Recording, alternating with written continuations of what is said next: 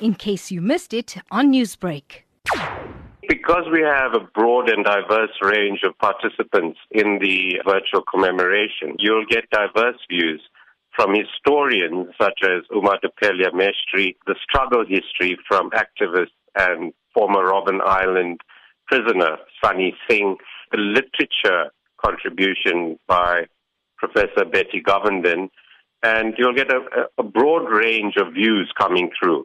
And I think that's the importance of it that we've arranged a broad range of participants so that you get a holistic view of the contribution by the 1860 indentured laborers in South African annals of history. There are a lot of participants, including the MEC for Arts in KZN. You have political activists, as you spoke about, scholars on 1860. You have youth that are coming from a black and Indian background. How did you come up with this lineup in order to actually get the best content out of this discussion? Acute uh, awareness of the fact that the South Africans of indentured stock had really assimilated themselves into the broader South African society. We were aware of that, and because of that, we, we chose a wide range, including historians, aside from political activists, to be included in the program so that we could commemorate this important day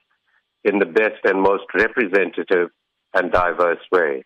The 1860 Heritage Center is funded by the KZN Departments of Arts and Culture as a museum. We are honored to host Ms. Hlengiwe Mavimbela, the MEC for Arts and Culture, who has visited the center and has praised our efforts at recording our history, both in terms of its Indian identity and then embedding it within the broader South African public.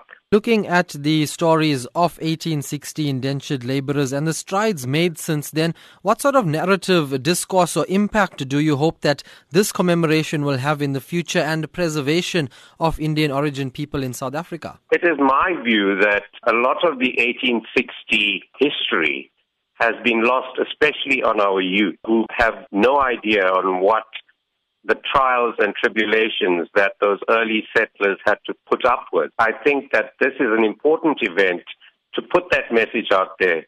And I'm hopeful that by put, putting it on our Facebook page, that the youth will be encouraged to listen and watch. And that's what I'm interested in.